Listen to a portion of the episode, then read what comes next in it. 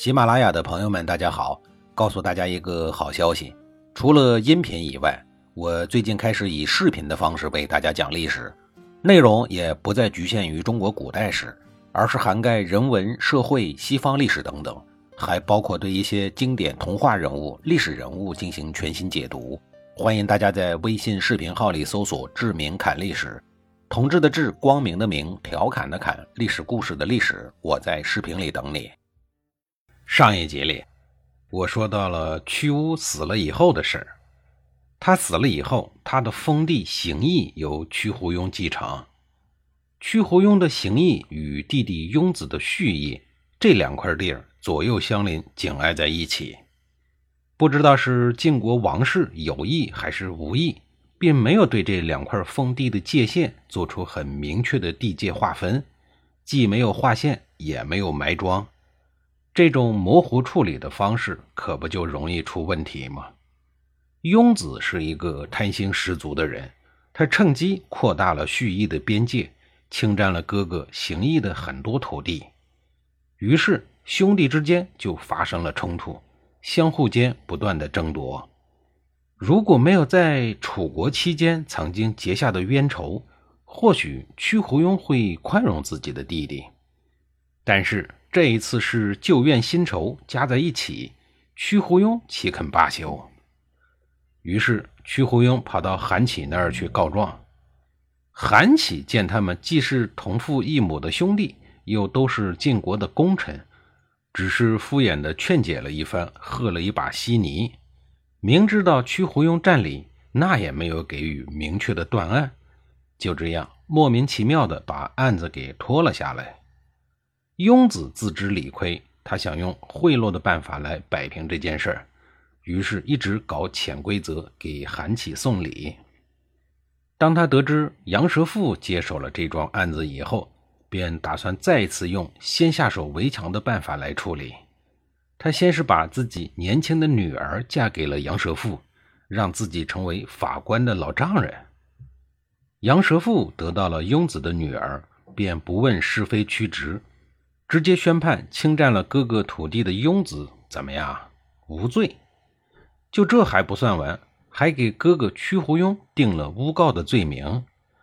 为了惩罚屈胡庸，又强行把蓄意的边界直接划到了行邑的范围内，使雍子的蓄意之地一下子又扩大了很多。很明显，这是一桩颠倒黑白的错案。但杨蛇父是代理司寇。屈胡庸一再要求重新审理，可是杨蛇父就是坚持错案不变。屈胡庸心中明白这是有意为之啊，他一怒之下杀了杨蛇父，并急速的回到了封地，又杀死了弟弟雍子。杨蛇父被杀，一时间成为了晋国最大的新闻，登上了头条，热度持续不减，人们更是奔走相告。人们普遍认为。杨蛇父身为法官，知法犯法，任意践踏法律，身首异处是罪有应得。汹涌的民意舆论让韩启认为，这一次不能够再敷衍了事了。他耍了一个滑头，把杨蛇父的哥哥杨蛇西叫来，问他这件事应该怎么处理呢？韩启可不愿意得罪杨蛇氏家族。杨蛇西知道韩启的用意。但是呢，他是一个很明智的人。他说：“如此乱法，三个人都应该定为死罪。现在只要失生鹿死就行了。”我解释一下啊，失生鹿死就是杀死还活着的杀人犯屈胡庸，鹿尸就是把已经死去的杨蛇父和庸子的尸体拖出来再折腾一番。杨蛇西进一步分析说。雍子贪占了哥哥的土地，不想着退回，还去贿赂国家的执法官员，该死！法官杨师父知法犯法，利用手中的权力去谋私，该死！屈胡庸持刀杀人，犯罪动机恶劣，后果严重，更该死！杨蛇西又引用夏朝的法官高陶制定的法典加以说明：己恶为掠美为婚，贪以败官为末，杀人不计为贼。随后，杨蛇西说：“陶之刑法是世人所公认的，请按照他的法典办吧。韩起接受了杨蛇西的意见，杀死了屈胡庸，又将已经死掉的杨蛇父和庸子的尸体曝光于闹市之中。这件事儿影响很大，很快便借着西风，从西边的晋国吹到了东边的鲁国，吹到了孔子的耳朵中。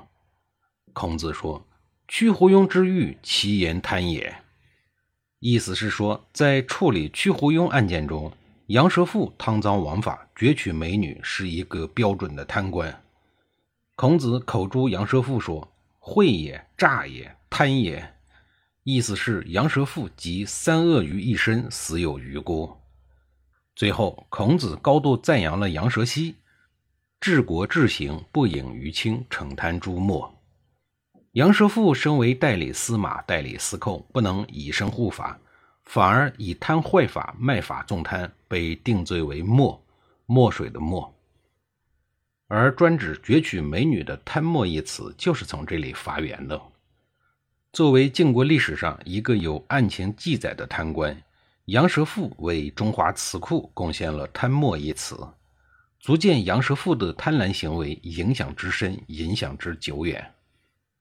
对了，成语“欲壑难填”就是出自于杨蛇父的母亲对儿子刚出生时的评价。父前面说过了，就是鲫鱼的意思。国语《靖语八》记载说：“是虎目而会，渊间而牛腹，西壑可盈，是不可厌也，必以会死。”这一段比较难懂的古文翻译成现代语言，大概的意思是说。这孩子的眼睛长得像老虎，嘴巴长得像鸟，有着老鹰一样的肩膀，牛一样的肚子。要知道，小溪沟壑都有盈满的时候，而这孩子简直就是填不满的无底洞啊！将来必然会因为贪污受贿而死。这一段翻译出来的话还是太长，后人把这段话精炼为四个字儿：欲壑难填。在杨蛇溪的建议下，韩起算是圆满地处理了这一件颇为棘手的事儿。朝中大臣们也对他竖起了大拇指。从此，杨蛇溪与正卿韩起的关系又增进了一步。其实，这两家的关系自韩起担任正卿之初的时候就已经不错了。正是因为韩起的原因，杨蛇家族才再次有机会在晋国的政坛抛头露面。出于对韩起的感恩及尊重，作为下属，杨蛇溪当年经常到上司韩起的家里去拜访，搞感情建设工作。韩起因为对杨蛇溪十分的信任，所以也经常对杨蛇溪说一些心里话。这一天，韩起又对杨蛇溪说了几句掏心窝的话。这番话不是工作方面的，也不是感情方面的，而是所谓的穷。韩起上任的时候是正卿，相当于国务院总理、政治局常委。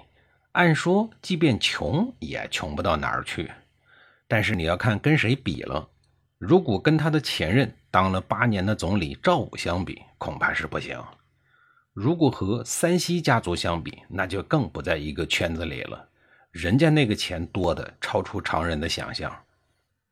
所以当时的韩起并不是说穷的揭不开锅。他刚刚当上正卿没几年，只是他自己认为他的财富与地位不匹配，显得寒酸而已。这一天，韩起对杨蛇溪抱怨说：“我呀，空有正卿之名，却没有一个正卿的收入，穷得连和别的卿大夫交际往来的费用都没有。”说完这一通感慨的牢骚话，他本想会博得杨蛇溪的同情。想不到杨蛇溪却郑重其事地站了起来，并鞠躬拱手祝贺说：“恭喜您啊，恭喜您贫穷。”韩起不明白他什么意思，就有些不愉快地问杨蛇溪：“我都窘迫成这德行了，以至于令我常常为此而忧虑。你不但不给予同情，反而恭贺我贫穷，你到底要搞什么名堂嘛？”韩起的不愉快呢，按说也能理解。钱财这个东西吧，人们还是爱的。不论是古今还是中外，大多数人都有着共同的梦想：坐拥财富、财务自由，然后就可以过着面朝大海、春暖花开的滋润生活了。今天正在创业奋斗的人们，或者是创业失败的人们，不乏有一部分人正处于困境，甚至债台高筑。